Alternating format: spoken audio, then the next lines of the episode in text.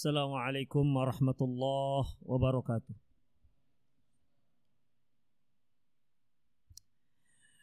إن الحمد لله نحمده ونستعينه ونستغفره ونعوذ بالله من شرور أنفسنا وسيئات أعمالنا من يهده الله فهو المهتد ومن يضلل فلن تجد له وليا مرشدا أشهد أن لا إله إلا الله وحده لا شريك له وأشهد أن محمدا عبده ورسوله الذي لا نبي بعده. فقال الله سبحانه وتعالى يا أيها الذين آمنوا اتقوا الله حق تقاته ولا تموتن إلا وأنتم مسلمون. يا أيها الذين آمنوا اتقوا الله وقولوا قولا سديدا. يصلح لكم أعمالكم ويغفر لكم ذنوبكم ومن يطع الله ورسوله فقد فاز فوزا عظيما. يا أيها الناس اتقوا ربكم الذي خلقكم من نفس واحدة وخلق منها زوجها وبث منهما رجالا كثيرا ونساء واتقوا الله الذي تساءلون به والأرحام إن الله كان عليكم رقيبا. أما بعد إن أصدق الحديث كتاب الله وخير الهدي هدي محمد صلى الله عليه وسلم وشر الأمور محدثاتها وكل محدثة بدعة وكل بدعة ضلالة وكل ضلالة في النار. إخوة وأخوات عزني الله وإياكم Alhamdulillah Allah Subhanahu wa taala mengumpulkan kita di masjid ini di mana saat ini kaum muslimin sedang bertolak ke Arafah untuk melakukan wukuf di mana tidak ada hari yang lebih agung dan doa yang makbul melebihi keagungan dan kemakbulan doa orang yang sedang wukuf di Arafah. Dan ikhwafiddin disunahkan bagi kaum muslimin yang tidak sedang melaksanakan haji untuk melaksanakan puasa Arafah. Rasulullah sallallahu alaihi wasallam mengatakan, "Siyamu yaumi Arafah ahtasibu puasa hari Arafah tukaffir sanata madiyah wal baqiyah dapat mengampuni dosa setahun sebelumnya dan setahun setelahnya. Dan alhamdulillah para ikhwatiddin Rasa TV mengundang antum untuk buka bersama dan ini dananya memang juga dari kaum muslimin. Kemudian kita melanjutkan kajian kita masih dalam kitab Adabul Mufrad. Berkata Imam Al-Bukhari rahimahullah, Babul Karom. Bab Karom. Karom ini sering diartikan dermawan. Karom ini sering diartikan dermawan. Namun sebenarnya yang dikatakan karom ataupun orang yang mulia ini akan disebutkan oleh Rasulullah sallallahu alaihi wasallam secara gamblang dalam hadis berikut. An Abi Hurairah radhiyallahu an. Dari Abi Hurairah radhiyallahu anhu qala dia berkata Su'ila Rasulullah sallallahu alaihi wasallam. Ditanya kepada Rasulullah sallallahu alaihi wasallam ayun nasi akram? Wani uh, manusia mana yang paling mulia? Manusia manakah yang paling mulia? Qal beliau mengatakan akramuhum indallahi atqakum. Orang yang paling mulia di sisi Allah adalah orang yang paling bertakwa. Qalu laisa an hadza nas'aluk. Ya Rasulullah, Bukan ini yang kami tanya. Bukan orang karakter orang ataupun ciri orang yang paling mulia yang kami tanya. Qal lantas beliau mengatakan lagi fa akramun nas wa fi riwayatin innahul ka fa akramun nas Yusuf Nabiullah ibni Nabiullah Nabi Yusuf ibn Nabiullah ibni Nabiullah ibni Khalilillah Kalau begitu orang yang paling mulia yang kalian maksud mungkin yaitu Yusuf. Dia adalah nabi Allah, anaknya nabi Allah dan anaknya Khalilullah. Kalau laisa an hadza nas'aluk. Ya Rasulullah bukan itu juga yang kami tanya. Qal fa an ma'adil Arab tas'aluni? Apakah tentang uh, suku-suku ataupun tokoh-tokoh Arab yang kalian tanya? Qalu na'am. Iya ya Rasulullah, itu yang kami maksud. Qala fa khiyarukum fil jahiliyah khiyarukum fil islami idza faqihu. Kata beliau, orang yang terbaik kalian pada masa jahiliyah maka dia jugalah yang terbaik di saat mereka sudah masuk Islam idza faqihu jika memang mereka memahaminya. Taib ikhwafiddin, di sini Abu Hurairah radhiyallahu anhu menyebutkan satu buah kisah di mana Rasulullah sallallahu alaihi wasallam ditanya ditanya tentang manusia yang paling mulia. Tentunya ketika Rasulullah ditanya kalimat ditanya kalimat pasif yang bertanya tentunya sahabat.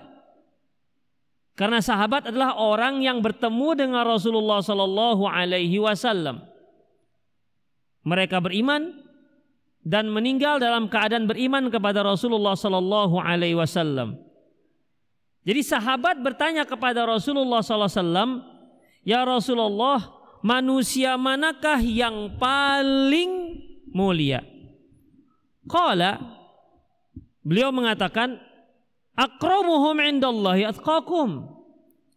Kalau orang yang paling mulia di sisi Allah ya paling takwa di antara kalian.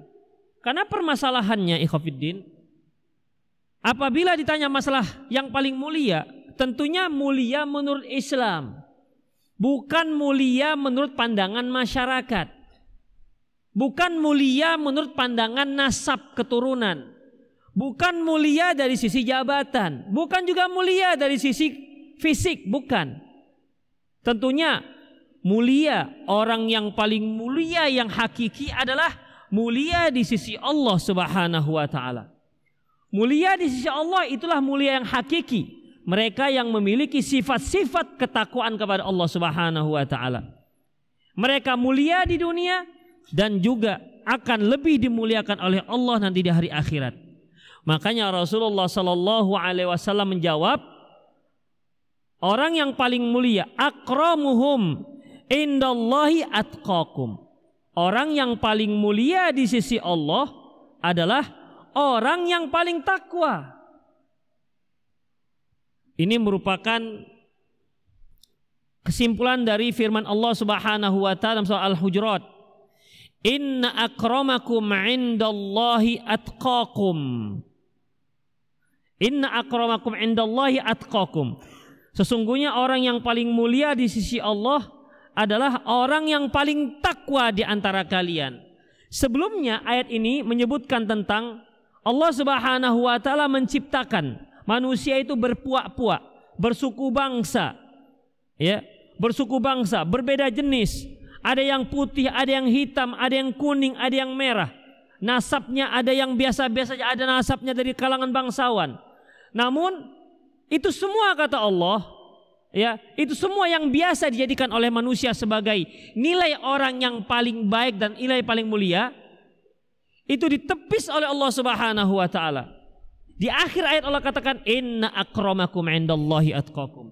Yang paling mulia bukan yang dari Arab, bukan yang non Arab, bukan juga orang yang bangsawan dan juga bukan yang tidak bangsawan. Bukan itu semua yang dikatakan orang mulia. Tapi yang mulia adalah atqakum orang yang paling bertakwa. Begitu ikhwatiddin. Ya. Jadi tidak ada di sini mereka yang suku ini merasa lebih mulia dibandingkan suku ini. Tidak ada dalam Islam seperti itu.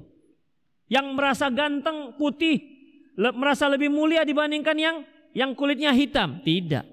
Tidak ada ini semua penilaian dalam Islam. Dan itu tidak berlaku. Tetap yang berlaku adalah yang mulia di sisi Allah dan Allah Subhanahu wa taala tidak menilai dari orang dari fisiknya. Kita lihat bagaimana Allah Subhanahu wa taala menyebutkan tentang orang munafik. Ya. Wa idza ra'aitahum tu'jibuka ajsamuhum wa iyyaqulu tasma' liqaulihim. Allah menyebutkan tentang orang munafik. Apabila kalian lihat mereka, kamu kagum, wibawa, gagah, perkasa. Kamu akan takjub dengan mereka. Kalau mereka berbicara, kalian akan terpesona dengan pembicaraan mereka. Kagum kenapa? Untayan kata yang luar biasa.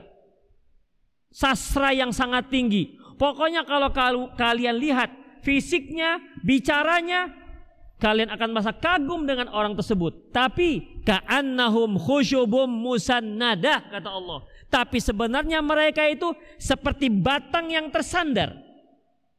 Ikhafiddin kalau pohon kecil dia tegak, dia masih punya akar yang bisa menahannya dari terpaan angin. Tapi kalau orang munafik itu ibarat batang yang tersandar. Dia tidak punya akar untuk menahan kedudukan dia. Kesenggol dikit dia akan jatuh. Memang batangnya sangat mengagumkan, tapi tak punya sedikit pun prinsip. Tidak mulia di sisi Allah Subhanahu wa taala, walaupun orang yang melihatnya merasa kagum. Walaupun orang yang melihatnya merasa kagum. Terkadang ikhafiddin kita lebih mengedepankan bagaimana penampilan kita di hadapan orang dan mengabaikan penampilan kita di hadapan Allah Subhanahu wa taala. Kita pandai memposisikan diri kita di hadapan orang. Kita pandai menjaga sikap di hadapan orang, tapi kita tak pernah pandai menjaga sikap dengan keluarga-keluarga kita, dengan istri kita, anak kita. Ini ikhafidin salah satu jenis orang munafik. Hanya ingin dinilai baik di hadapan orang lain, tapi sebenarnya dia nol tanpa nilai sama sekali. Dalam Islam tidak seperti itu. Islam nggak seperti itu. Islam itu mengajarkan kita tulus. Ya beginilah saya. Tidak dibuat-buat. Makanya dalam berbicara dalam Islam juga dilarang kita itu bicara apa namanya menyusun kata-kata agar orang kagum dengan ucapan kita. Gak laku dalam Islam seperti ini. Biasa saja dalam Islam. Apa yang kamu pikir omong aja selama dia itu tidak melanggar syariat Allah, tidak mengandung caci maki. Ucapkan saja. Itulah Islam apa adanya. Ya, apa adanya. Tidak berlagak padahal yang dia lagakkan dia tak punya. Itu ikhwafiddin. Islam apa adanya. Makanya kalau antum mau melamar akhwat, apa adanya aja lah. Akhwat, inilah apa adanya saya. Inilah saya. Tak punya apa-apa. Kalau anti meminta dunia saya nggak punya. Tapi kalau anti meminta kasih sayang, kuberikan semuanya. Begitu. Kan nggak pakai modal itu. Ya kan? Demikian, apa adanya aja. Demikian, tidak usah diada-adakan. Pergi ke sana dengan bawa mobil, mobil rental rupanya. Lupa dia apa namanya? Me menghapus bulatan-bulatan yang dari travel itu, yang peyot, ini peyot, penyot, penyot, ingat tuh. Kalau travel kan begitu, minjam minjam dari trek kan begitu. Itu apa adanya. Itulah Islam. Yang terpenting bagi mereka adalah mulia di sisi Allah, bukan mulia di sisi makhluk. Itu yang terpenting. Mereka nggak peduli apa kata orang. Mereka nggak peduli apa kata orang. Asalkan Allah senang, Allah suka, dia nggak peduli orang mau suka maupun tidak suka. Itulah orang Islam dan itulah orang yang bertakwa. Makanya orang mulia di sisi Allah. Bisa saja orang yang mulia di sisi Allah, tapi di sisi masyarakat orang ini biasa-biasa saja. Tak ada istimewanya. Sama sekali tak ada istimewanya. Ikhafiddin kalau kita lihat bagaimana kisah-kisah para tabi'in. Ya, itu luar biasa. Padahal tabi'in tersebut tak dikenal sama sekali. Tak dikenal. Ada sahabat tak dikenal sama sekali. Artinya tidak seperti sahabat-sahabat yang senior yang sering disebut-sebut. Tapi ternyata Rasulullah katakan akan masuk sebentar lagi seorang penghuni surga. Tiga kali Rasulullah sebutkan. Tiga hari berturut-turut. Masuklah seorang sahabat yang sangat sederhana. Masuk masjid, pegang sendal, masuk masjid. Sahabat lainnya, siapa ini? Sampai tiga hari ikhafidin. Sampai-sampai Abdullah bin Amr merasa apa namanya merasa uh, bahasa kita kepo gitulah ya. Pengen tahu memang dia ini siapa sih? Kalau seandainya yang masuk itu adalah Abu Bakar orang sudah oh iya wajar. Seandainya yang masuk itu Umar orang akan mengatakan ya wajar. Dengan suara saya. Nah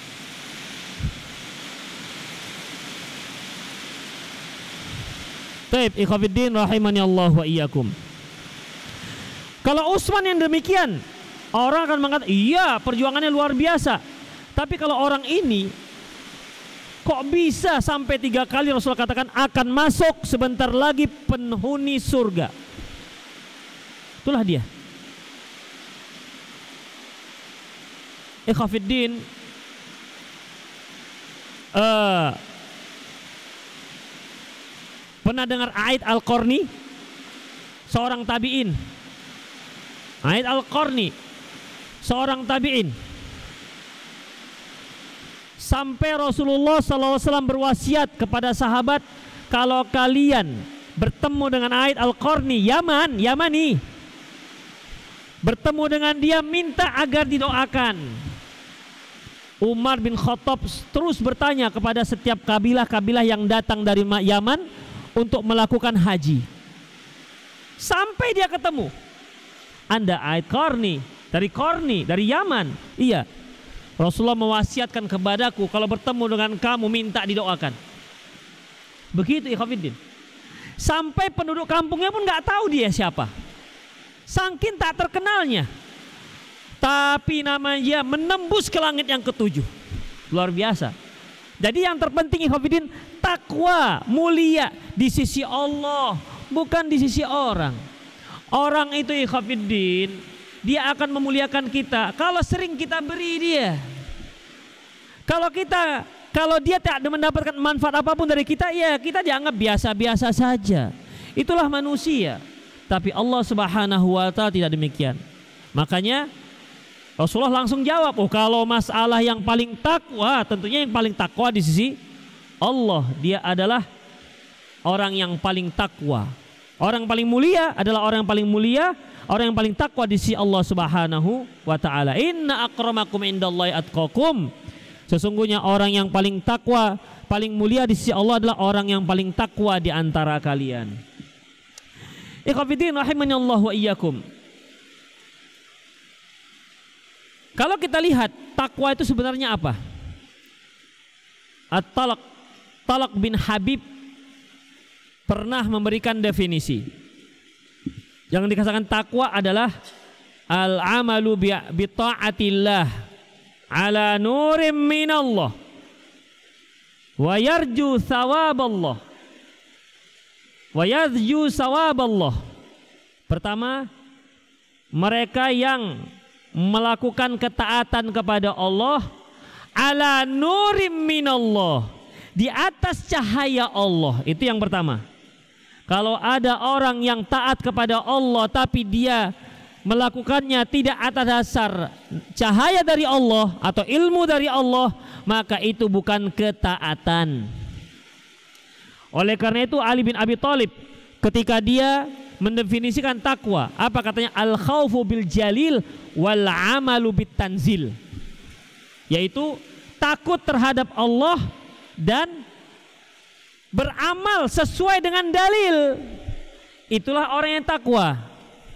Itu yang dikatakan orang yang yang bertakwa di sisi Allah Subhanahu wa taala. Nah, jadi ada kesamaan antara definisi Ali bin Abi Thalib dengan Talak bin Habib. Talak bin Habib mengatakan an al amal atau an ta'malu bi taatillah ala nurim minallah engkau beramal mentaati Allah berdasarkan cahaya Allah, maksudnya ilmu. ada dasarnya. Ketaatannya ada sumber dari Quran dan sunnah Rasulullah sallallahu alaihi wasallam. Itu dia. Kemudian selesai? Enggak. Watarju thawaballah. Kalian taat sesuai dengan ilmu yang Allah turunkan dan kalian mengharapkan pahala. Berarti kalau ada orang yang taat kepada Allah, ketaatannya ada dasarnya, tapi tak mengharapkan pahala dari Allah, ini bukan takwa namanya. Ini namanya orang songong. Ya, ini orang songong namanya.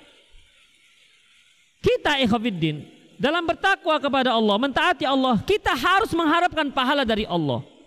Kita harus mengharapkan surga dari Allah Subhanahu wa taala.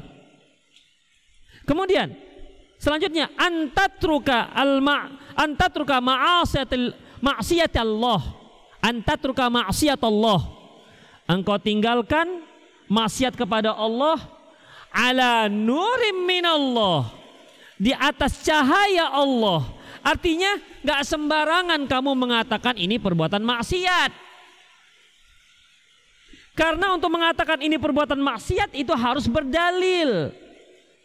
Harus berdalil ikhwafiddin. Berapa banyak sunnah-sunnah yang dilakukan oleh kaum muslimin sebagian syabab, sebagian pemuda yang mereka baru tahu, mereka ngamalkan tengah-tengah masyarakat, masyarakat menuduh mereka golongan sesat. Padahal mereka yang nggak tahu dalilnya. Sering terjadi ikhwafiddin. Sangat sering terjadi.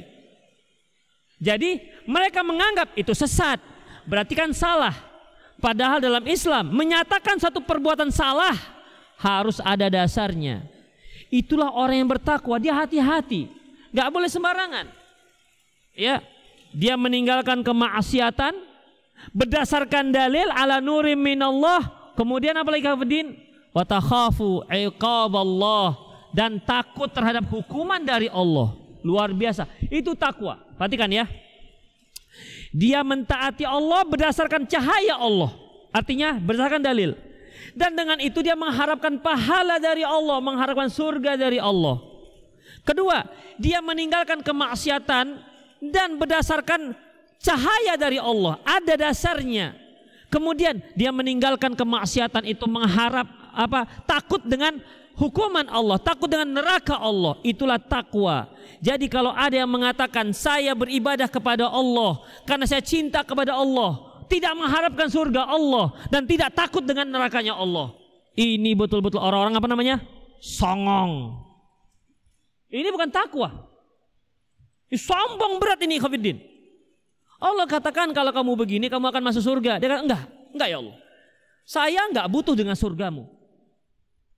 Kan sombong luar biasa ini Khafiddin. Ya. Sombong luar biasa. Sampai mengatakan bahwasanya saya lebih suka masuk neraka tapi Allah cinta dengan saya ridho pada saya daripada saya masuk surga tapi Allah marah pada saya. Itu orang yang nggak waras. Nggak waras seperti ini Khafiddin.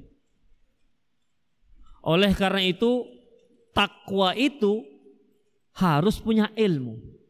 Gak bisa orang bertakwa tanpa ilmu ikhafidin. Orang bodoh gak bisa bertakwa. Gak bisa bertakwa. Orang yang gak mau ngaji gak bisa takwa. Gak akan bisa takwa. Karena dia beramal harus ada ilmu. Sembarangan dia beramal belum belum tentu menjadikan dia sebagai orang yang bertakwa. Bukan belum tentu orang yang sembarangan beramal tanpa mempedulikan dalil nggak akan bisa menjadi orang bertakwa. Nggak akan bisa. Ali bin Abi Thalib tadi mengatakan apa? At-taqwa al-khawfu minal jalil. Takut terhadap al-jalil Allah. Wala amalu bitanzil. Dan beramal dengan tanzil Quran dan sunnah Rasulullah SAW. Wal qana'atu bil qalil. Qana'ah dengan sedikit yang Allah berikan. Yang keempat, al istidadu ya fi yaumir rahil dan punya persiapan untuk hari kiamat kelak. Itu definisi Ali bin Abi Thalib. Kedua-duanya menyebutkan tentang ilmu. Sekali lagi, seorang tidak akan bisa bertakwa tanpa ilmu. Otomatis orang bodoh, orang bertak, orang yang orang tak bisa bertakwa, orang tak bisa menjadi mulia kalau dia tidak bertakwa. Saya ulangi. Orang tidak bisa bertakwa tanpa ilmu dan seorang nggak akan bisa menjadi mulia tanpa takwa. Berarti orang tanpa ilmu nggak akan bisa menjadi mulia di sisi Allah Subhanahu wa taala. Itulah dia. Makanya bukankah Allah katakan yarfa'illahu alladhina amanu minkum walladhina utul ilma darajat? Allah Subhanahu wa taala mengangkat orang orang-orang di antara kalian yang beriman dan mengangkat orang derajat orang-orang yang diberi ilmu Ilmu itu mengangkat derajat seseorang ikhwafiddin. Karena apa? Dengan ilmu seorang bisa bertakwa, dengan takwa orang bisa menjadi mulia di sisi Allah Subhanahu wa taala. Inna akramakum 'indallahi atqakum. Senjata kita.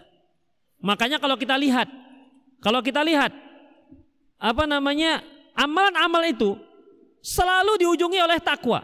Ya ayyuhalladzina amanu kutiba alaikumusiyam kama kutiba alal ladzina min qablikum la'allakum tattaqun. Ujungnya takwa. Ya ayuhan nasu ya ayuhan nasu budu rabbakumul ladzi khalaqakum wal ladzina min qablikum la'allakum tattaqun. Karena tattaqun itu yang membuat orang menjadi mulia. Di antara hasil daripada takwa Allah akan berikan furqan. Furqan itu ikhwafin pembeda antara yang hak dan yang batil. Ya ayyuhalladzina amanu in tattaqullaha ya'al lakum furqana. Wahai orang yang beriman, kalau kamu bertakwa kepada Allah, Allah akan beri kamu furqan. Furqan itu pembeda antara yang hak dan yang batil. Cocok. Karena orang bertakwa, orang punya ilmu. Orang yang punya ilmu yang bisa membedakan mana yang hak dan mana yang batil. Yang bodoh nggak tahu dia mana yang hak, mana yang batil. Yang salah dan yang benar. Yang bid'ah mana yang sunnah. nggak tahu dia. Karena dia bodoh. nggak punya ilmu. Makanya orang yang bertakwa, Allah akan beri dia furqan.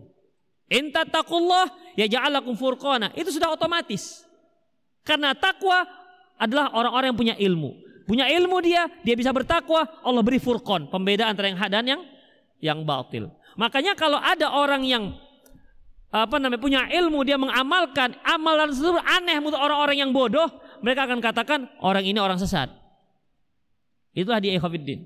Rahimani Allahu wa iyyakum. Satu, furqan. Yang kedua, Allah akan beri jalan keluar. Setiap masalah dia, Allah akan beri jalan keluar. Ikhafiddin, kita hidup di dunia ini selalu bermasalah loh. Barang siapa yang tidak ada ingin masalah nanti ketika pertama sekali dia mijakkan kakinya di surga, baru tidak ada masalah. Selama antum berani hidup, berani menghadapi masalah. Orang yang lari dari masalah dengan bunuh diri, dia akan masuk ke masalah yang lebih besar. Dia akan diadab dalam kuburannya. Kemudian di hari kiamat menanti azab yang lebih besar, lebih besar lagi masalahnya. Makanya Allah ancam, Rasulullah ancam mereka yang bunuh diri dengan besi, besi itu akan mengazab dia nanti di hari kiamat selamanya. Allah Subhanahu wa taala akan memberi kita ilham. Ilham atau Allah akan Berikan taufik kepada kita setiap masalah yang kita hadapi. Wa may yattaqillah yaj'al makhraja. Barang siapa yang bertakwa kepada Allah diberi jalan keluar. Ikhafiddin, kita di sini ada 400 orang mungkin. Mungkin 400 itu 400 masalah. Itu kalau kita bagi satu orang satu masalah. Tapi bisa saja satu orang itu ada empat masalah. Ketakwaan dialah yang bisa memberi dia jalan keluar. Jalan keluar yang diridhoi oleh Allah Subhanahu wa taala. Itu dia khafiddin.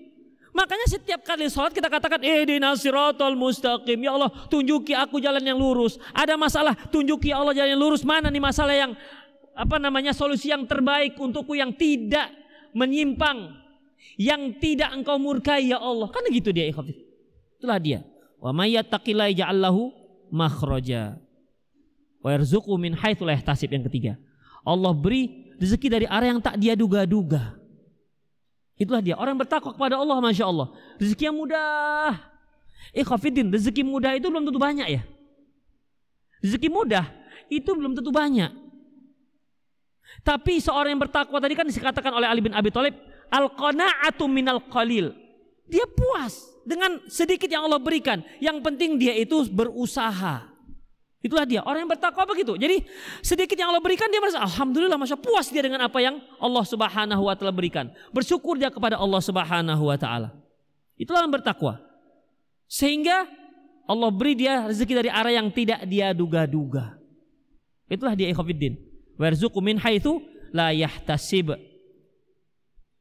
Kemudian wa may yattaqillah apa lagi?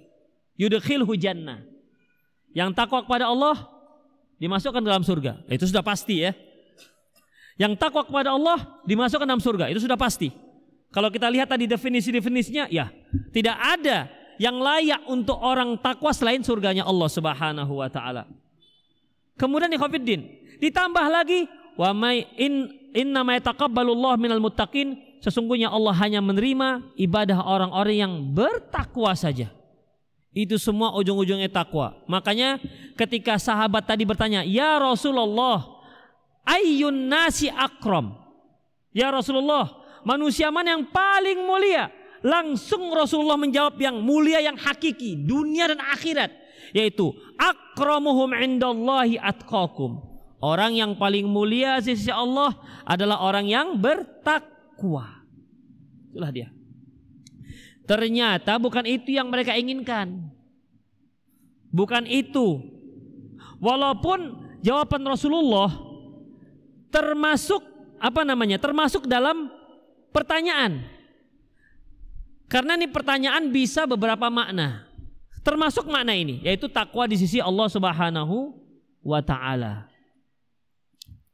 Kemudian qalu laisa an hadza nas'aluk ya Rasulullah bukan ini yang kami tanyakan.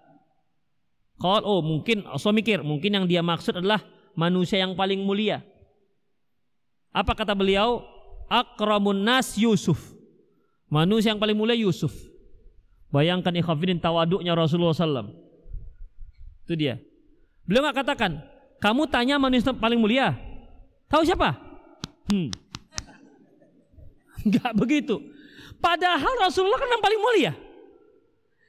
Secara mutlak dibandingkan seluruh umat manusia dari mulai Nabi Adam sampai manusia terakhir nanti Rasulullah yang paling mulia. Beliau katakan ana sayyidu di Adam. Aku pemimpin anak Adam bila fakhar dan aku nggak nggak bangga dengan itu. Itulah Rasulullah sallallahu wasallam. Tapi beliau menunjukkan yang lain.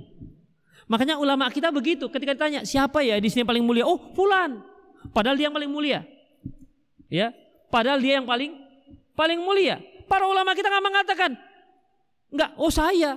Masa kamu nggak tahu sih siapa saya? Loh, begitu. Nggak begitu, Ikhwanuddin. Langsung tunjuknya temannya. Kenapa? Memang dia merasa tidak mulia. Ada talbisul iblis. Dia sebenarnya merasa lebih mulia, tapi pura-pura tawadu. Nah, dibilangnya yang paling mulia, bapak inilah supaya bapak itu balas. Enggak lah, bapak lah gitu. Gitu. Ya. Makanya ikhwatiddin saya lupa apakah hadis ataukah ucapan para ulama barang siapa yang apa ya barang siapa yang Allahu Akbar barang siapa yang mentawadukkan diri di hadapan orang maka sebenarnya dia adalah sedang merekomendasi dirinya sendiri Misalnya ada seorang ustadz nih datang. Ikhwafiddin, Masya Allah, di sini ada para ustadz-ustadz yang ilmu mumpuni. Beda dengan saya, saya ini apalah kaleng-kaleng. Gitu kira-kira. Ya. Barang siapa yang bersikap seperti itu, maka sebenarnya dia sedang merekomendasi dirinya sendiri. Itu dia. Ya. Jadi merenahkan dirinya dalam rangka menaikkan mutu, gitulah kira-kira. Itu ibarat main catur. Mengajukan pion yang mau dimakan mesanya. Begitu ikhwatiddin. Jadi kalau tawadu, tawadu karena Allah. Man tawadu alillah rafa'ah. Barang siapa yang tawadu karena Allah, Allah angkat-angkat dia. Orang yang tawadu bukan karena Allah, nggak akan terangkat-angkat. Nggak akan terangkat. Orang akan merasa menghinakan dia. Kalaupun ada yang mengangkat dia satu dua orang aja. Itulah ikhwatiddin rahimanallahu Jadi kalau kita bertawadu nggak usah seperti itu. Ya tawadu saja. Gak usah, ya awak ini apalah, bapak ini yang hebat, awak ini apalah, begitu. Enggak. Itu tawaduk dalam rangka menaikkan mutu. Itu tawaduk tidak karena Allah Subhanahu wa taala. Rasulullah SAW langsung mengatakan, yang paling mulia Yusuf. Yusuf yang paling mulia. Padahal jelas yang paling mulia siapa? Rasulullah Sallallahu Alaihi Wasallam. Taib. Kenapa dia? Kenapa Nabi Yusuf? Yusuf Nabiullah. Yusuf itu nabinya Allah. Anak nabinya Allah, anak nabinya Allah. Taib. Yusuf nabi Allah. Yusuf nabi anak nabi Allah, ya kan? Anak Nabiullah, anak anak Khalilullah, kekasih Allah, berarti Ibrahim. Taib. Yusuf. Siapa ayahnya? Hah? Yakub. Yakub siapa ayahnya? Eh, kok Ibrahim langsung? Ishak. Baru kemudian Ibrahim. Sementara di sini tiga. Yusuf, anak Nabiullah, anak Khalilullah. Tiga disebutkan.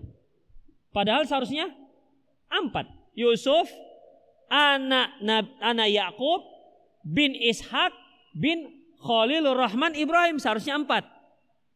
Makanya dalam riwayat yang lain Ikhafidin Yusuf ibnu Nabiullah, nah gitu dia. Yusuf ibnu Nabiullah, ibnu Nabiullah, ibnu Khalilullah. Kalau di sini Yusuf Nabiullah. Jadi Nabiullah Nabiullah itu merupakan badal dari Yusuf. Kalau Yusuf ibnu Nabi ibnu Nabi Nabiullah Nabiillah ibnu berarti Yusufnya anaknya Nabiullah, anaknya Nabiullah, anaknya Khalilullah. Empat ada tambahan ibnu antara Yusuf dengan Nabiullah. Ingat ya Kafir, di sini sebutkan Yusuf Nabiullah. Berarti yang dimaksud Nabiullah di sana adalah yang dimaksud Nabiullah di sini adalah Yusuf. Ibnu Nabiullah, Yakub, ibnu Khalilullah, tanggal satu. Enggak disebutkan satu. Dalam riwayat yang lain disebutkan Yusuf ibnu Nabiul Nabiillah. Nah itu dia. Ibnu Nabiillah, ibnu Khalilullah. Itu dia ikhwafiddin. Taib. Mengapa Nabi Yusuf ini disebutkan Rasulullah sallallahu alaihi wasallam yang paling mulia? Pertama, ikhafidin, dikarenakan akhlaknya yang sangat mulia. Bayangkan pemaafnya Nabi Yusuf yang luar biasa. Dia dibuang ke ke sumur ke sumur Jub. Kemudian dia di diambil oleh para musafir dikeluarkan dari dikeluarkan dari sumur. Setelah dikeluarkan dari sumur uh, apa namanya? Saudara-saudara Nabi Yakub menyusul saudara-saudara ini. Eh itu itu itu itu hamba kami. Kenapa kalian bawa? Hamba kami yang masuk. Hamba kami yang masuk ke ke sumur. Lantas saudara-saudara Yusuf, ngerti kan Ikhwafiddin? Saudara Yusuf masukkan ke sumur. Menjebloskan Nabi Yusuf masuk ke sumur. Dari sumur para saudagar saudagar-saudagar musafir itu mengeluarkan Yusuf dari dari sumur. Karena kalau dahulu para musafir yang pedagang-pedagang itu mereka umumnya bersafar dari satu titik ke titik berikutnya yang ada airnya. Yang ada sumurnya. Kalau ada sumur air mereka akan berkemah di sana. Itulah dia ikhwafiddin. Sudah, ketika sudah dikeluarkan Nabi Yusuf, saudara-saudara Yusuf mengejar. Eh, itu ham, budak kami. Kenapa diambil? Budak kami yang jatuh sumur. Akhirnya apa? Mereka jual Yusuf, bayangkan. Mereka jual Yusuf. Kemudian Nabi Yusuf pun akhirnya sebatang kara menjadi hamba sahaya yang tadinya adalah anak seorang nabi yang sangat mulia yang paling tampan. Sudah. Kemudian akhirnya dengan takdir Allah Subhanahu wa taala dia berhasil menjadi seorang perdana menteri Mesir. Kemudian dipanggil saudara-saudaranya supaya datang ke Mesir. Untuk hijrah ke Mesir. Ya. Pada awalnya saudara-saudara Yusuf nggak kenal dengan Yusuf. Apa kata Nabi Yusuf? Qala hal alimtum ma fa'altum bi Yusuf wa akhihi kuntum in kuntum ta'lamun. Eh, kalian masih ingat gak apa yang kalian lakukan dengan Yusuf dan saudaranya? Kalau kalian tahu. Apa kata saudara-saudaranya? Qalu a innaka la anta Yusuf? Anda Yusuf. Qala ana Yusuf wa hadha akhi. Aku, aku adalah Yusuf, ya saudaraku. Qad Allahu alaina. Allah telah memberikan kami anugerah. Innahu mayattaqi wa yasbir fa innallaha la yah, la yudhi ajral muhsinin. Sungguhnya barang siapa yang bertakwa, ini takwa lagi.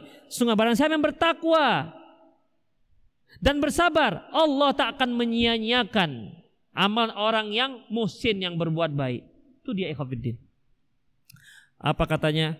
Qalu qad atharakallahu alaina inna kunna khatiin. Sungguh Allah telah memberikan kamu istimewa. Sungguh kami adalah orang-orang yang salah. Apa kata Nabi Yusuf? Qala la tatriba alaikumul yawma yaghfirullahu lakum. Hari ini udah semua dimaafkan. Bahkan Allah maafkan kalian. Langsung. Ya. Langsung tidak ada dendam sama sekali. Demikian juga Nabi Yakub. Ketika tahu, oh rupanya kalian jeblos kan anak aku rupanya. Gitu kira-kira kan.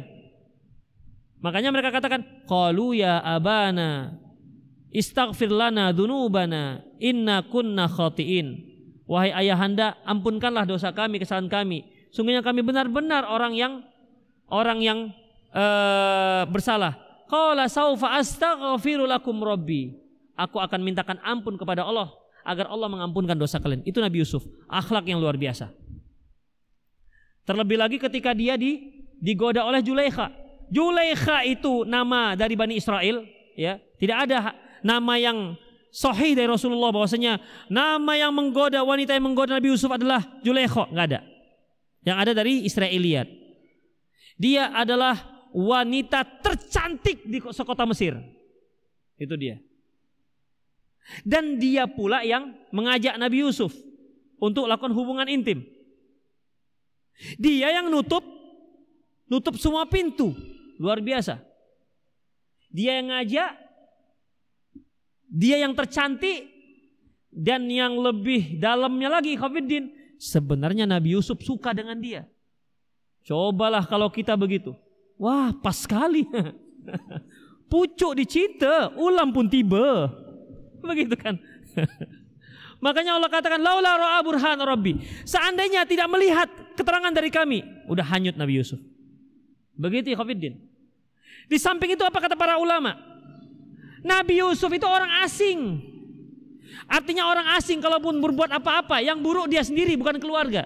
Makanya kan banyak maling-maling itu dia kalau dia maling kan beraksi di kampung lain kan, gak di kampung dia. Di kampung dia, masya oh kau anak kaunya rupanya, neneknya siapa, kakeknya siapa, pamannya siapa, memang keluarga maling semua, gitu kan kata orang. Begitu. Tapi kalau dia ber, beraksi di kampung orang, ketangkap di sana, orang nggak kenal siapa dia. Yusuf di kampung orang. Kemudian itu syabab dia. Syabab artinya pemuda yang memang lagi wah gitulah pokoknya. Lagi muda-mudanya ya Khafidin. Bukan tua renta Nabi Yusuf waktu itu. Taulah kalau orang muda ini kan syahwatnya tinggi. Gitu pun tidak membuat dia menjadi kalah terhadap Julekho. Makanya Rasulullah katakan dia orang yang paling mulia. Itu yang pertama. Yang kedua, dia orang yang mulia dari sisi keturunan. Gimana tidak? Yusuf, dia nabi. Ayahnya, ayah kandungnya Yakub juga nabi. Kakeknya Ishak juga nabi. Apanya lagi? Di atas kakek apa? Buyut. Buyutnya, masya Allah, Khalilur Rahman. Gak ada loh nabi seperti ini. Ya, nggak ada. Rasulullah yang mulia, tapi ayahnya kan bukan nabi. Yusuf, masya Allah, empat, empat orang tuanya nabi semua. Luar biasa kan keturunannya, keturunan para nabi. Kemudian dia juga orang yang ternyata mulia dari sisi dunia. Dia memegang jabatan, dia dihormati, dia seorang nabi, dia seorang pejabat tinggi, semua ada pada Nabi Yusuf alaihi salam. Makanya Rasul katakan akramahum akra akramuhum Yusuf. Yusuf ibnu Nabilah, ibnu Nabilah, ibnu Nabilah, ibnu Khalilullah. Kemudian apa kata sahabat yang lain? Laisa an hadza nas'aluk. Ya Rasulullah bukan itu yang kami maksud. Ternyata bukan itu yang mereka maksud. Sudah dua kali Rasulullah menjawab tentang yang paling mulia itu apa. Ternyata bukan itu yang kami yang dia maksud. Ya Rasulullah, laisa nas laisa hadza nas'aluk. Laisa an hadza nas'aluk. Bukan ini yang kami maksud. Qala fa an ma'adinil Arab tas'aluni. Mungkin kalian nanya tentang orang Arab yang paling mulia mungkin ya. Itulah bahasa kita. Qalu na'am, ya ya Rasulullah. Itu yang kami maksud. Siapa di antara orang-orang Arab yang paling mulia? Karena salah satu kebiasaan orang Arab ikhafiddin suka membangga-banggakan nasab. Itu dia. Kamu dari mana? Dari oh, kita dari suku ini. Makanya itu salah satu kebiasaan jahiliyah. Dan itu hampir di semua tempat ada. Ya. Masing-masing suku merasa dia yang lebih mulia dibandingkan suku-suku yang lain. Masing-masing suku. Yang Padangnya merasa lebih hebat dibandingkan yang lainnya. Yang Acehnya merasa dialah yang paling hebat dibandingkan yang lainnya. Yang Jawanya begitu juga. Yang Bataknya juga begitu. Yang Mandailingnya juga begitu. Ikhafiddin ini adalah kebiasaan jahiliyah yang harus dihapus. Karena yang mulia bukan dikarenakan suku bangsa, tapi dikarenakan yang paling bertakwa. Ternyata itu yang ditanya oleh sahabat-sahabat. Apa sih di antara orang Arab ini yang paling mulia? Rasulullah SAW memberikan jawaban yang luar biasa. Ya, yang luar biasa. Bukan suku bangsanya. Apa kata beliau? Khiyarukum fil jahiliyah khiyarukum fil Islam idza fakihu. Orang yang terbaik kalian di masa jahiliyah itu juga yang terbaik ketika mereka masuk Islam apabila mereka faham. Apabila mereka faham. Artinya ikhwafiddin di zaman jahiliyah itu ada orang-orang yang punya akhlak yang mulia. Seperti Rasulullah Shallallahu Alaihi Wasallam. Dan itu dianggap akhlak dan sudah di, dikatakan akhlak yang mulia. Ketika beliau pertama sekali mendapat wahyu Iqra bismi rabbikal ladzi khalaq. Itu kan gemetar beliau. Gemetar beliau. Kemudian pergi ke rumah Khadijah. Dia katakan zammiluni zammiluni. Selimuti aku selimuti aku. Diselimuti oleh Rasulullah SAW setelah beliau tenang beliau menceritakan. Dan Khadijah sebagai istri yang cerdas yang luar biasa tahu dia momen-momen yang bisa menenangkan seorang suami jadi Khafidin kalau cari istri, carilah istri yang bisa menenangkan suami. Ya. Menenangkan bukan dari menyenangkan. Menenangkan. Itu yang utama. Ada yang menyenangkan tapi nggak tenang kita dibuatnya. Ada. Ya. Cantik, luar biasa. Senang kita melihatnya, tapi kelakuannya naudzubillah ada. Ya. Menenangkan suami. Demikian juga kalau mau akhwat mencari suami Carilah yang bisa menenangkan akhwat. Itu dia. Di mana Ustaz carinya? Ha, itulah dia. itulah. Ya paling tidak hubungilah dealer-dealer terdekat di kota Anda. Begitu ikhwafiddin. Taib, apa kata kata Khadijah? Perkataan yang dicatat oleh para ahli sejarah dengan tinta emas. Wallahi la yukhzikallah. Demi Allah, Allah nggak akan mungkin menghinakan Anda. Inna kala tukri alma inna kala tukri daif. Kamu itu memuliakan tamu. Wataksibul ma'dum. Engkau juga membantu orang-orang yang berketiadaan. Disebutkan semua sifat-sifat Rasulullah dan itu sudah sifat yang terpuji pada zaman jahiliyah. Ya. Makanya khiyarukum fil jahiliyah, orang yang terpuji pada zaman jahiliyah setelah mereka masuk Islam juga menjadi orang yang terpuji apabila mereka mau, apabila mereka paham. Jadi, kalau ada orang-orang jahiliyah terdahulu, dia punya akhlak yang bagus, dia akan menjadi orang yang pilihan juga kalau mereka masuk Islam. Kalau enggak tetap menjadi penghuni neraka. Makanya Abu Bakar menjadi orang pilihan dalam Islam. Kenapa? Abu Bakar sudah dari dulu terkenal dermawannya. Sebelum Islam juga sudah terkenal Abu Bakar dermawannya. Siapa lagi? Umar. Jangan tanya Umar. Ya, Umar orang yang tegas, membela orang-orang yang lemah. Umar itu Ikhwanuddin. Ketika masuk Islam sama. Ya, dia menjadi orang yang ter terbaik. Siapa lagi? Khalid bin Walid. Khalid bin Walid sejak masa jahiliyah dia merupakan panglima yang tanpa tanding. Belum pernah ada sejarah pasukan yang dipimpin oleh Khalid itu dikalahkan oleh musuh. Masuk Islam sama. Ya. Tapi kalau dia nggak masuk Islam, dia akan menjadi orang hina. Itulah Ikhafiddin. Siapa lagi? Utsman, Ali, semua sahabat-sahabat pilihan, mereka adalah orang-orang pilihan semasa jahiliyah. Tapi kalau mereka pilihan masa jahiliyah, mereka tidak masuk Islam, mereka akan menjadi orang yang hina. Seperti apa? Abu Jahal. Dia orang pilihan. Ya, orang pilihan Abu Lahab itu pemimpin, tapi karena dia mati dalam keadaan kafir, menjadi orang yang hina. Firaun. Orang yang ternama mati dalam keadaan hina. Kenapa? Mati dalam keadaan kafir. Seandainya dia Islam masuk pengikut menjadi pengikut Nabi Musa, dia akan menjadi raja yang luar biasa. Makanya Heraklius Ikhafiddin ketika dia tahu informasi Rasulullah SAW dari Abu Sofyan, dikumpulkan semua menteri-menterinya, dia kumpul, dia apa namanya? Dia tutup semua pintu-pintu aula. Apa katanya? Wahai pejabat-pejabatku, Berimanlah dengan si Muhammad itu. Berimanlah dengan si Muhammad itu, maka kita akan jaya. Heraklius sudah lihat itu. Kita akan jaya terus. Tapi mendengar itu Ikhafiddin langsung bubar mereka. Langsung cari pintu. Tapi kan pintu sudah ditutup. Dikumpulkan lagi oleh Heraklius. Kumpul, kumpul, kumpul. Kalian itu, perhatikan. Aku itu hanya menyebutkan pernyataan untuk menguji kesetiaan kalian. Oh, gitu. Akhirnya kan nggak masuk Islam kan? Gimana hasilnya Romawi? Habis. Gak ada sama sekali. Seandainya mereka masuk Islam, itu Romawi akan tegak sampai sekarang. Akan tegak. Makanya khiyarukum fil jahiliyah, khiyarukum fil Islam ida fakihu Orang yang terbaik dalam masa jahiliyah, dia adalah orang yang terbaik juga di saat mereka sudah jadi Islam. Apabila mereka faham.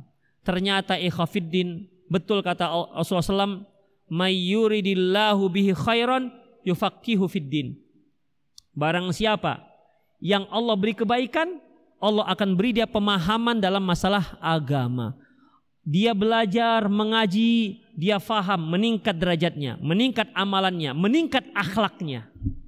Itulah orang yang Allah Subhanahu wa taala berikan kebaikan. Tapi kalau antum merasa saya sudah ngaji lima tahun kok gini-gini aja. Akhlak begitu-begitu juga. Amalan begitu-begitu aja. Berarti belum Allah inginkan untuk mendapatkan kebaikan. Itulah ikhwafiddin rahimani Allahu wa iyyakum. Baik, ikhwatiddin rahimanallah kita lanjutkan ya. Jam berapa? Jam 6. Ustadz, apakah orang pandai bahasa Arab lebih mulia ketimbang yang tidak pandai? Kalau hanya sekedar pandai bahasa Arab, Abu Jahal pandai bahasa Arab. Kalau dia belajar bahasa Arab, tujuannya apa? Untuk mempelajari dinul Islam, oh, supaya dia memiliki ilmu alat, maka ya, masya Allah, dia akan berpahala untuk itu. Ya, dia akan berpahala untuk itu. Ustadz, apa saja kiat agar mudah memperbaiki akhlak? Yang pertama, yaitu berdoa kepada Allah Subhanahu wa taala. Ikhafiddin, kalau antum merasa akhlak antum tidak baik, itu merupakan salah satu modal dasar untuk memperbaiki akhlak. Yang tidak bisa mereka yang merasa baik sementara akhlaknya buruk. Tapi kalau sudah ada dalam diri antum merasa saya ini akhlaknya nggak bagus, itu merupakan dasar untuk bisa berubah. Ya. Seperti begini Khafiddin. Rasulullah mengatakan bahwasanya Allah hajabat taubata an sahibal bidah hatta yada'aha. Sesungguhnya Allah Subhanahu wa taala menghijab Allah Subhanahu wa taala menutup tobat bagi orang yang pelaku bid'ah sampai dia meninggalkan bid'ahnya. Artinya seorang pelaku bid'ah nggak akan tobat sampai dia tahu bahwasanya apa yang dilakukan itu adalah salah, bahwa dia bisa tobat. Selama dia merasa itu benar, nggak akan pernah tobat. Demikian juga antum memiliki rasa bahwasanya, aduh akhlak saya diburuk, antum harus bersyukur dengan rasa itu. Dengan modal itulah antum bisa berubah untuk yang lebih baik. Doa kepada Allah Subhanahu wa taala. Yang kedua, jangan tinggalkan majelis taklim. Di situlah ada wejangan-wejangan yang terbaik. Yang ketiga, bertemanlah dengan orang-orang yang soleh dan solehah. Berteman, karena dia akan menularkan kebaikan. Makanya Qatadah mengatakan, "Sahibus salihina ya ya ya ibadallah, kalian bertemanlah dengan orang yang baik agar kalian bisa seperti mereka." Itu dia Khafiddin, ya. Itu di antara kiat-kiatnya.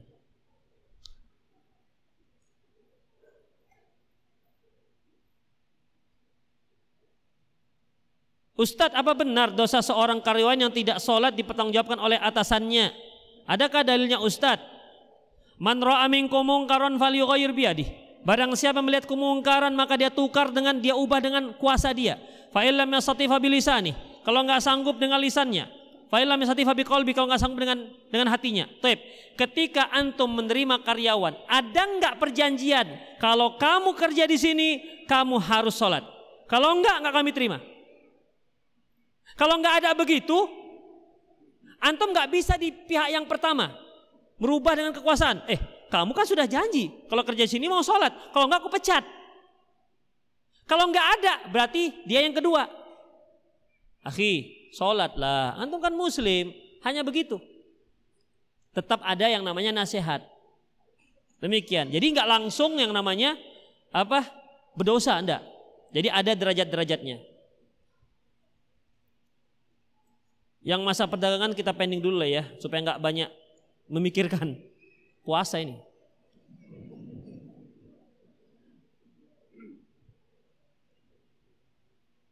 Ustadz bagaimana hukum sebagai satpol pp ustadz yang terkadang menghancurkan memakai sampai memukul si pedagang. Ini mungkin yang tanya pedagangnya juga ya. Satpol PP itu ikhwafiddin dia kan punya tugas. Tugasnya untuk menertibkan kaki lima. Ya, kaki lima. Itu biasanya sih biasanya sebelum digusur itu sudah ada peringatan-peringatan. Tapi yang namanya manusia dia nggak akan teringat-teringat sampai digusur. Itulah dia. Ketika digusur merasa terzolimi. Ya Allah kami terzolimi. Dari kemarin disuruh jangan di situ jualan, tetap jualan. Ketika digusur dia merasa terzolimi. Kemudian ada netizen mensoting, inilah tingkah Satpol PP. Dia nggak ceritakan dari awal bagaimana. Simpang Melati, atau simpang Melati? Itu kan jalannya berapa meter? Tinggal semeter. Diingatkan, diingatkan, akhirnya di dibongkar. Habis dibongkar, masuk lagi ya begitu. Ya. Jadi kalau mereka melaksanakan apa SOP-nya? Kalau memang dia melawan, melawan, maka dipukul. Jika memang harus dipukul, ya nggak ada masalah ikhwatiddin. Itu biasanya kalau sudah dipukul sudah kelewat. Kan bisa saja pedagang malah nyerang. Ketika diserang diam aja. Semut dipijak gigit, apalagi satpol pp, gitulah kira-kira. Ya, jadi jadi kita harus fair dalam menerima berita. Kalau ada satpol pp datang dia petang tenteng, eh kau jangan jual sini, pok, nah, itu iya, itu zolim namanya. Dan dia juga bisa dituntut, dia bisa diadukan ke mahkamah hakim. Jadi lihat gimana prosedur yang mereka lakukan. Itulah dia. Apakah boleh orang yang tidak puasa namun ikut berbuka puasa bersama orang yang puasa? Astagfirullah.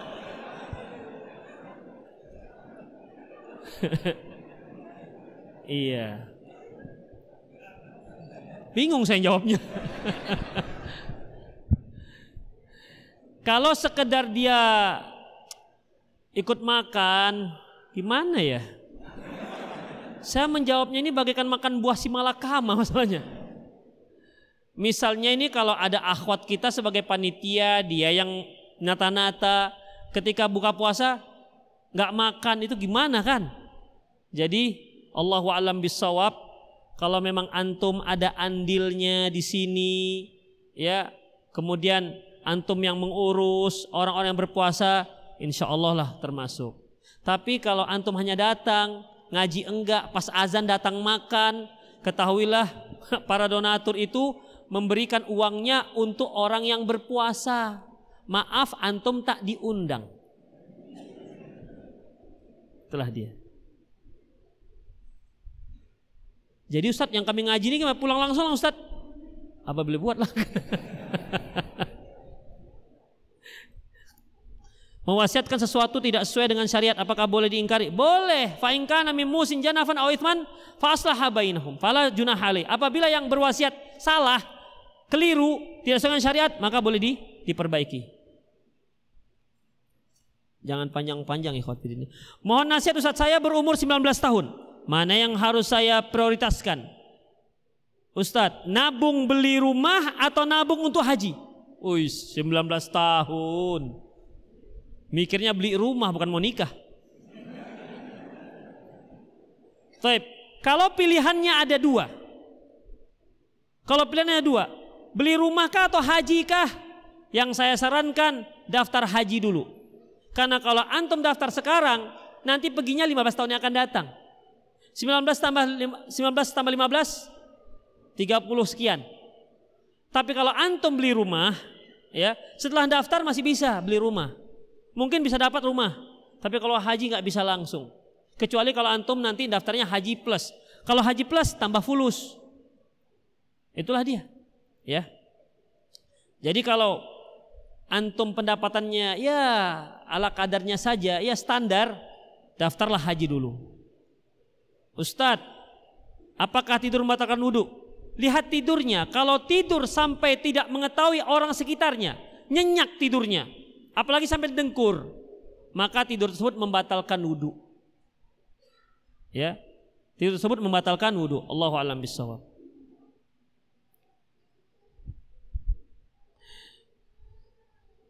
Ustadz mohon saran umur berapa tepatnya anak boleh disekolahkan Islam Anak boleh disekolahkan Islam. Ya Allah dari awal lah bang. Jadi kalau sebelumnya sekolahkan kafir gitu. Astagfirullah. Ya anak itu kalau di sekolah dari awal sekali mereka so, so, sekolah itu sudah dimasukkan ke sekolah Islam. Itu bukan ada usia tertentu. Memang serem kali sekolah Islam itu sampai ada waktu tertentu. Kalau yang antum maksud ini adalah di pondok pesantren kan? Ah, mungkin ya. Kalau yang antum maksud di pondok pesantren kan, saya tidak sarankan usia SD di pondok pesantren kan. Teman-teman kita yang punya pondok pesantren besar, Imam Bukhari, Bimbas, pondok pesantren Bimbas, itu sudah menutup pondok pesantren untuk kalangan SD. Semua mereka pulang hari untuk kalangan SD. Saya pernah masuk ke masjid bagian pondok anak-anak kecil ada masjid khusus mereka. Masya Allah, begitu masuk masjid, amis luar biasa. Kecil-kecil begitu. Kita nengoknya ya Allah, sedih kita nengoknya. Ini manalah bapaknya nih ya Allah. Dititip anak kecil-kecil loh. Anak usia 6 tahun. Memang kalau sot-sop rapat. Begitu kan. Tapi pipis dia habis itu. kita lihatnya sedih Khafiddin. Jauh dari orang tua. Enggak lah, jangan. Jangan dipondokkan usia SD. Pondokkan paling cepat usia SMP. Kalaupun bisa usia SMA. Dia sudah mantap dulu, ya, bukan dipaksa, mantap dia punya pilihan, Pak, saya mau ke pondok. Ah, berikan. Begitu. Ya. Jadi dia matang dulu dia baru bisa masuk pondok. Sebab banyak orang-orang kita ini Image-nya kalau pondok di situ tempat orang-orang soleh, solehah, masya Allah bagikan malaikat tawadu, suci bersih, wajahnya bagikan bintang ke bintang. Enggak, enggak begitu ya Khofiddin. Bisa saja pondok tempat anak-anak bandel, payah kali pun disekolahkan di sini adalah daripada sekolah umum bandel kali, sekolahkan agama aja biar nggak bandel dia tuh. Yang bandel-bandel masuk sekolah agama. Ikhwafiddin di pondok pesantren itu tempat berkumpul anak-anak dari berbagai macam kalangan. Dari berbagai macam latar belakang. Begitu, bukan para malaikat kecil yang disuruh mendaftar. Di situlah tugas pondok pesantren memang berat. Makanya sering saya katakan, sekolah itu membantu orang tua. Bukan menjadi orang tua. Gak boleh orang tua mengatakan, sejak aku pondokkan anak aku kok tambah bandel. Berarti gimana? Anda tarik anak Anda dari pondok pesantren. Begitu ikhwafiddin. Jadi jangan pondoknya berarti memang pondok tidak sanggup mengelola anak antum yang bandelnya luar biasa itu. Iya. Itu dia. Pondok pesantren hanya bisa membantu ya, bukan menjadi orang tua yang hakiki. Pendidikan itu merupakan tanggung jawab dari orang tua, bukan pondok pesantren. Bolehkah membawa mushaf dalam tas masuk kamar mandi enggak? Ya. Tapi kalau seandainya memang tidak memungkinkan taruh di luar ini kalau saya taruh di luar hilang maka tidak apa-apa. Karena nggak ada cara lain. Ya, tapi sebenarnya nggak boleh dimasukkan ke dalam ke dalam apa namanya kamar mandi. Ustadz saya pernah jelaskan membangun kuburan hukumnya haram tidak ada tuntunan dari Nabi. Kira-kira bagaimana ya Ustadz? Apakah ada jalan keluar dari masalah ini? Karena saya takut ibu saya sakit hati jika berkata kasar. Ya jangan kasar. Apakah kuburan orang tua antum itu hak antum? Ingat, orang tua kita bukan hanya bapak kita, tapi dia adalah adik daripada paman kita. Dia adalah adik dari bibi kita. Dia adalah anak dari kakek kita. Itu dia. Ketika orang tua kita, mereka keluarga membangun, ingat, itu bukan hanya orang tua kita. Dia adalah satu unsur dari keluarga besar. Makanya kalau antum membongkar keluarga uh, kuburan orang tua antum, dimarahi keluarga besar, karena memang mereka merasa juga punya hak. Begitulah dia. Jadi bagaimana? Kalau antum merasa tidak punya power maka sudah. Fa'illam nyasati fabilisani. Kalau nggak sanggup dengan cukup dengan lisannya. Ustadz apa apa punya inisiatif mengajak beberapa ikhwan untuk bertakziah ke kaum muslimin secara umum dengan membawa makanan yang di mana makan itu kami beli dengan cara berpatungan bagaimana menurut Ustadz tentang inisiatif ini bagus Ya, bagus. Ini bagus. Artinya kalau ada yang takziah antum bawakan makanan. Antum yang punya keperluan silahkan sudah dibolehkan pulang. Akhwat-akhwat juga yang uh, yang tidak ingin bersama kita juga silakan sudah boleh untuk uh, beranjak dari sini tapi bukan mengusir ya, bukan. Bukan. Silakan sudah dibolehkan.